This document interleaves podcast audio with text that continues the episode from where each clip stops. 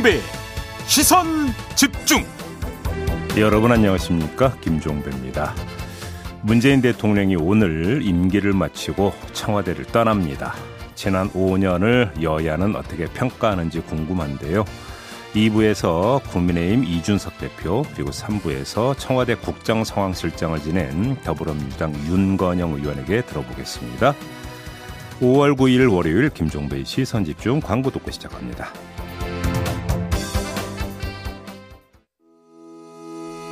시선 집중은 촌철님들의 다양한 목소리를 기다립니다. 짧은 건 50원, 긴 건 100원인 문자 메시지 샵 8001번, 스마트 라디오 미니와 유튜브 라이브로도 시선 집중과 함께 하실 수 있습니다. 믿고 듣는 진품 시사 김종배의 시선 집중.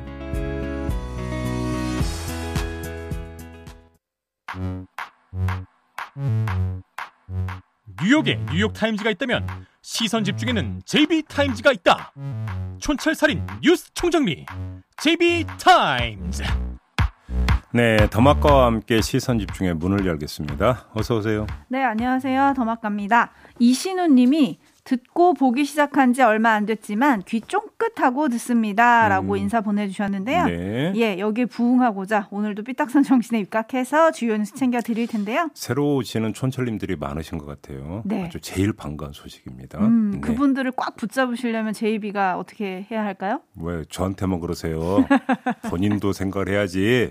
전 잘하고 있잖아요. 야, 어쩌면 갈... 아 이게 방송 아, 죄송합니다. 죄송해요. 이게 최선이라서요. 네. 죄송하고요. 네. 네, 시작할게요. 네. 저희가 주말 사이에 좀 우리 사회가 두 개의 별을 잃었습니다. 음. 영화 배우 강수현 씨 그리고 김지아 시인이 눈을 감았는데요. 네. 고인의 명복을 빌면서 오늘 시작을 해보도록 하겠습니다. 예, AS 타임 가시죠. 네, 지난 금요일 이 시간에 민주당이 여론을 무시하고 정략적으로 계속 압박할 경우 정호영 후보자 임명을 강행하는 방안도 검 토할 수 있다. 라며 언론에 등장한 윤핵관의 발언을 짚어드리지 않았습니까? 네. 내일 취임을 앞둔 윤석열 당선인이 음. 정호영 후보자를 비롯해서 원희룡 국토부 장관 후보자 등 6명의 장관 후보자에 대한 인사청문 경과 보고서 재송부를 국회에 요청했다는 소식입니다. 네. 재송부 시한은 오늘까지인데요. 뭐 임명 강행 수순에 돌입했다 이렇게 봐야겠죠? 그렇죠. 그러니까 우리가 이제 경험으로 재송부를 요청을 했다라고 한다면 이게 이제 임명 수순이다. 이제 뭐 익히 보았던 장면 아니겠습니까? 네. 거기다가 일정하게 타협의 여지를 남겨두고자 했다면 굳이 오늘로 못 박을 이유는 없는 음. 거죠. 열일이라는 어떤 시간적 여유가 있으니까. 네. 그런데 오늘로 못 박았다라고 하는 것은 내일 음, 취임과 동시에 어, 바로 행동에 들어간다. 음. 이런 뜻이 담겼다고 봐야 될 것 같고요. 네. 이렇게 돼버리면 강대강 대치는 피할 수 없을 거다. 그래서 윤석열 당선이 이런 수순으로 이제 행동이 시작이 됐다고 해서 그럼 민주당이 아뜨거 해가지고 그러면 한독수 총리 그 후보자 임명 동의해 줄게요. 이렇게 나올 가능성 거의 없다고 봐야 되는 거 아니겠습니까? 그러게요. 네. 이렇게 돼버리면 강대강 대치는 뭐 불을 보듯 뻔하다 이렇게 봐야 되는 거겠죠. 네, 그럼에도 이렇게 간다. 이렇게 얘기네요. 가는 거고 네. 결국은 그럼 이런 강대강 대치가 누가 오르냐라고 하는 것들을 어디서 확인받느냐, 지방선거에서 확인받는다. 아마 이런 식으로 아하. 이제 그 논법이 이제 전개가 된다고 봐야 되겠죠. 네. 그래서 지방선거에서 이제 그 승패의 결과에 따라서 봐라. 음. 국민의 여론은 이렇지 않느냐. 기세 싸움, 삿바 싸움이 시작이 됐다 이렇게 보면 될 것 같습니다. 네, 시작부터 허니문은 없는 것 같고요. 네. 구 하나하나 영님이 강행 또 강행, 아이고 그 강행 소리 좀 그만 듣고 싶습니다. 제발 대화 좀 하세요라고 해주셨는데. 예. 어쨌든 허니문은 없는 것 같고요. 권성동 원내대표는 중요한 것은 국민 수용성이다라면서 정호영 후보자 거취 문제에 대한 당의 의견을 비공식적으로 당선인 측에 전했다고 했었거든요. 네네. 근데 그 이후에 이런 결정이 나왔기 때문에 음. 당의 입장이 어떻게 전달이 됐고 어디까지 반영이 된 건지 좀 궁금합니다. 네. 잠시 후 이준석 대표에게 들어보도록 하고요. 예. 제이비타임즈 오늘 주목할 뉴스들 챙겨드리겠습니다. 네. 첫 번째 뉴스는 어떤 건가요? 한동훈 법무장관 후보자 청문회가 이제 오늘 열리죠. 드디어 오늘. 네. 근데 그 한동훈 후보자 딸의 논문을 대필 작가가 작성했다는 의혹이 제기가 됐습니다. 네. 한겨레가 보도를 했는데요. 간략하게 추려드리면 2022년 2월에 전 세계 사회과학 분야 학술 논문 데이터베이스인 SSRN 여기에 등록된 네 쪽짜리 논문이 있었다고 합니다. 국가 부채가 중요한가? 경제 이론에 입각한 분석 이라는 제목의 논문이라고 일단 문서라고 합시다. 네. 문서인데요. 이 문서 정보의 집필 날짜는 2021년 11월 11일로 돼 있고 지은이가 벤슨이로 되어 있다라는 겁니다. 네. 어, 그런데 그 추적을 해보니까 이 사람은 미국에서 운영하는 한 홈페이지에서 자신을 노련한 대필 작가라고 소개를 했고요. 영국, 그리스, 인도에 기반을 둔 프리랜서 홈페이지에 6년간 글쓰기와 과외 경험이 있다. 블로그, 기사 작성, 학술 연구 작성, 숙제 등을 할 수 있다. 이렇게 소개를 해놓고 있다고 합니다. 한겨레가 그의 SNS 계정 메신저를 통해서 이 한동훈 후보자 딸의 논문을 보내주고 당신이 작성한 것이 맞느냐 이렇게 물어봤더니 2021년 11월 초에 했다. 이렇게 답변을 했다고 그래요. 네. 그러면서 자신의 컴퓨터 문서 목록을 찍어서 보내주기도 했다고 하는데 음. 더 물어보려고 했더니 그럼 돈 내놔라. 네. 이렇게 해서 한겨레 내부 지침에 따라서 돈 주고 치지는 않기 때문에 이제 중단을 했다라는 거고요. 이에 대한 한동훈 후보자의 해명은 크게 두 가지입니다. 그건 논문이 아니라 온라인 첨삭 등의 도움을 받아 작성한 세 쪽짜리, 뭐 참고문헌 표기까지 포함하면 네 쪽이라고 하니까 이건 중요한 것 같지 않고요. 네. 연습용 리포트 수준의 글이었다라고 하는 게 하나고 음. 고교생의 학습 과정에서 연습용으로 작성된 것으로 실제로 입시 등에 사용된 사실이 없고 사용할 계획도 없다. 이게 또 하나의 해명이었다고 하네요. 네, 그러면서 덧붙이기를 기사에 언급된 SSRN은 심사 전 논문 등의 저장소로 각종 논문, 리포트, 에세이 등을 누구나 자유롭게 올릴 수 있는 곳이다라는 설명도 덧붙였는데요. 네. 어떻게 봐야 될까요? 핵심 논점은 하나 아니겠습니까? 한겨레 보도대로 이게 대필이냐 아니면 한동훈 후보자의 주장대로 첨삭 도움을 받은 것이냐 이거잖아요. 네.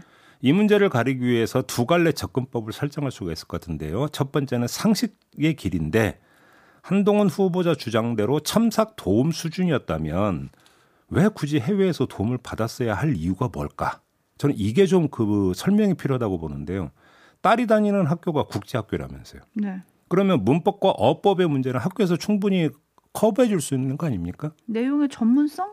내용의 전문성이라고 한다면 벤슨의 전문성이 거기에 부응해야 하는데 그렇다라는 근거는 아직은 지금 음. 확인이 안 되고 있습니다. 네. 거기다가 특히나 연습용 그냥 글이었다면서요. 네. 연습용 글인데 정말로 그 이 벤슨이 그러니까 그 대필이 아니라 첨삭이라고 치죠. 해외에 그러면 첨삭을 굳이 그렇게 받아야 되는 겁니까? 음흠. 이게 상식적인 의문 아니겠습니까? 네. 그다음에 두 번째 상식의 길이 아니라 이번에 증거의 길인데요. 한동훈 후보자의 주장대로 첨삭 도움을 받은 거라면 벤슨이 참석하기 전에 원본 파일이 있을 거 아닙니까? 아하. 딸이 작성한 원본 파일이 있을 거 아니에요. 그러니까 네. 원본을 보내줘서 거기서 참석을 받은 거 아니겠어요? 네. 그러면 이 원본 파일을 제시하면 되는 거잖아요. 어허. 한동훈 후보자의 주장에 따르면 에세이 수준의 글조차 이런저런 사이트에 올릴 정도로 관리가 철저했던 딸 아닙니까? 음흠. 그러면 원본 파일을 갖고 있을 가능성 충분히 있다고 봐야 되는 거 아니겠어요? 그걸 공개한 뒤에 그 문서 정보를 찾아보면 벤슨이 그러면 첨삭하기 전에 딸이 원본을 작성했다는 기록이 있는지를 찾으면 되는 거잖아요. 네. 어렵게 갈 이유가 없지 않습니까? 음. 그다음에 뭐 그 해명해 보면 입시에 뭐 사용했나 안 했네 이런 그러니까 대목과 관련한 그러니까 논란이 불거질 수 있는데 이건 둘째 문제인 게 대필이라고 하면 만에 하나라도 대필이라고 한다면 대필을 부탁한 목적이 이제 얘기가 돼야 되는 거 아니겠습니까? 네. 그럼 그건 그때 가서 따지면 되는 일이고요. 아, 더불어 이 점도 꼭 말해야겠는데 대필 여부가 입시 상관성을 가를 뿐만 아니라 제가 볼 때는 시점의 의미도 가를 것이다. 저는 이 점이 더 중요하다고 보는데. 시점이요? 해당 문서가 작성된 시점이 언제입니까? 2021년 11월이라는 거잖아요. 네. 조국 수사가 있고 난 지 2년 뒤의 일이거든요. 음. 만약 입시를 목적으로 대피를 부탁한 거라면 어떻게 되는 겁니까, 이 얘기가? 조국 수사를 지휘한 사령탑이 자신이 처벌에 나선 입시 비리와 비슷한 행태를 버젓이 저질렀다는 얘기로 연결이 되는 거잖아요. 네. 의혹이 왜 심각한지 왜 대필 여부를 규명해야 하는지를 웅변하는 게 바로 이 시점이거든요, 사실은. 음. 따지고 보면. 네. 한동훈 후보자는 해명을 하면서 후보자가 관여한 바 없는 점을 강조했던데 100번 양보해서 그렇다 치더라도요. 다른 것 말라도 후보자가 무슨 수사를 했는지는 가족도 알 거 아닙니까? 음흠. 그렇게 봐야 되는 거 아니겠습니까? 그래서 저는 2021년 11월에 라는 어떤 시점에 주목하는 이유가 여기 있고요. 만약 이것이 대필로 연결된다면 문제는 심각해진다. 네. 이런 이야기가 되는 거죠. 네. 오늘 한동훈 후보자의 청문회에서 이에 대한 속 시원한 해명이 나올지 좀 지켜보도록 하겠습니다. 촌철님들 반응이 좀 뜨거우신데요. 네. 일단 케이트 주님, 벤슨 오히려 유명해질까 걱정이에요. 라는 의견 보내주셨고요. 음. 7728님, 인터넷 베스트 댓글이 인상적이더군요. 음. 학생이 가방 검사에서 담배가 나왔는데, 담배가 나왔는데 안 팔 건데요. 라고 하는 거랑 뭐가 다르냐 이런 의미인 것 같고요. 아, 입시에 사용한 적이 없다라는 걸 가지고. 네. 네. 6490님, 윤 당선인 마, 윤 당선인이 말한 상식과 공정 어디 있습니까? 음. 고1 학생이 논문 10개요. 아, 우리 딸 어떡하지? 라면서 눈물을 보내주셨고요. 네. 파구파구 데스와님, 첨삭을 국내 업체도 아니고 케냐인한테 받았다고요? 라고 물음표 보내주셨고요. 음. 캉스님은 한동훈 내정은 기름에 휘발유를 붓는 격이 됐습니다. 라고 해주셨는데, 음. 어쨌든 저희가 이 시간에서 여러 번 말하길 전국의 가장 핵, 그리고 인선의 주요한 핵이 지금 한동훈 후보자의 청문회 아니겠습니까? 음. 여기서 어떻게 쟁점들이 되고 어떻게 해명을 하느냐 이게 좀 중심이 될 텐데 지금 저희가 딸 스펙 쌓기 관련한 논점을 좀 전해드렸지만 네. 이 외에도 아파트 편법 증여, 농지법 위반 그리고 후보자 부인이 차를 구매하기 위한 위장 전입 등 여러 의혹들도 지금 제기가 돼 있는 상황입니다. 네. 여기에 대한 해명도 좀 지켜봐야 할 것 같고요. 음. 또 한동훈 후보자가 인사청문 서면 답변서에서 대검 수사 정보 담당관실 부하를 예고를 했고요. 음. 중수청은 법무부 산하가 바람직하다라는 견해를 밝히기도 했는데 네. 요것도 조금 쟁점이 될 것 같습니다. 그렇죠. 먼저 치고 나온 거죠. 중수청은 법무부 산하가 바람직하다라는 것은 뭐냐면 그 물론 민주당 의원들이 이제 발의한 법안이 있긴 합니다만 아직 이 이야기가 나오고 있지 않고 사개특위가 지금 구성이 되지 않는데 먼저 치고 나왔다. 네. 왜 그럴까도 한번 좀 잘 생각을 해봐야 될 것 같습니다. 네, 한동훈 법무장관 후보자 청문회 당연히 시선 집중해야 될 것 같고요. 그리고 오늘 이창양 산업통상자원부 장관 후보자 청문회도 있다는 점 네. 기억하시기 바라겠습니다. 제이비타임즈 다음 주목할 뉴스는 어떤 건가요? 이재명 민주당 상임고문이 어제 인천 계양을 국회의원 보궐선거 출마를 공식 선언을 했습니다. 그 한 대목 잠깐 들어보실까요? 대선 결과의 책임은 제게 있습니다. 책임을 지는 길은 어려움에 처한 당과 우리 후보들에게 조금이나마 활로를 열어주고 여전히 TV를 잘 못 켜시신 우리 국민 여러분께 옅은 희망이나마 만들어 드리는 것이다. 이게 바로 책임을 지는 것이다. 여러분? 복잡하면 큰 길로 가라. 그렇게 소년들이 말했습니다. 오늘 저 이재명은 그 책임의 길에 새롭게 나섭니다, 여러분. 저의 모든 것을 던져서 인천부터 승리하고 전국 과반 승리를 반드시 이끌겠습니다. 네, 출마 어떻게 평가해야 될까요? 평가하기에 앞서서 또 한 사람이 있죠. 경기 분당갑 출마를 선언한 안철수 전 인수위원장. 자, 이분의 선언문도 잠깐 좀 들어볼까요? 도민과 시민의 심판을 피해 아무런 연고도 없는 안전한 곳으로 가는 것은 주민에 대한 참담한 배신 행위이자 정치에 대한 무책임의 극치입니다. 주민의 이익 대신 자기 편 먹여 살리기에 골몰하고 하라는 일은 안 하고 하지 말아야 할 일을 저지른 뒤 도망치는 세력 심판해야 합니다. 이를 바꾸려면 분당과 성남 그리고 경기도에 리더십 교체가 반드시 필요합니다. 네, 바로 이게 포인트인데요. 어, 그냥 그 안철수 지금부터 후보라고 하겠습니다. 안철수 후보는 이재명 고문을 정조준하고 있는 거 아니겠습니까? 네. 경기가 보궐선거는 물론이고 경기지사 선거까지 이재명 심판 선거로 끌로 끌고 가겠다 이런 전략을 이제 분명히 밝히고 있는 거잖아요. 그러면 이 지점에서 질문이 하나가 성립이 되는 건데요. 과연 이런 관역 설정이 이재명 출마에 따른 대응이냐 라는 음. 점입니다. 아니에요? 다시 말해서 이재명 고문이 출마하지 않으면 그러면 이재명 심판 구도로 가지 않을 수도 있었던 것이냐. 라고 하는 반문을 한번 던져봐야 되는데 제가 볼 때는 그렇지가 않은 거죠. 왜 그러냐면 최소한 경기지사 선거에 있어서는 어, 대장동, 백현동 이 문제를 계속 제기를 하면서 이재명의 성남시정, 이재명의 경기도정 심판론을 띄울 거라는 것은 거의 모두가 예상했던 일 아니겠습니까? 음, 네. 일단 이 점 하나를 봐야 되고요. 또 하나 지난 대선에서 인천 지역의 득표를 보면 이재명 후보가 조금 더 받긴 했는데 1.8% 포인트의 아주 간발의 차였거든요. 네. 인천시장 선거에서 민주당이 승리를 그 낙관할 수가 없는 상황이었다는 거예요. 판 자체가. 그러면 이 두 가지를 묶어보면 이런 가정적 질문이 성립이 돼요. 지방선거에서 서울은 말할 것도 없고 경기도와 인천시까지 민주당이 패배하면 어떤 상황이 연출이 될까? 그건 뭐, 네. 다들 예상하실 것 같아요. 그러니까 그 이 요번 지방선거 이후 2024년 총선까지 이제 큰 선거는 없는 거거든요. 네. 이 과정에서 민주당은 질이 멸렬해지면서 늪으로 빠질 가능성이 충분히 있다고 봐야 되겠죠. 네.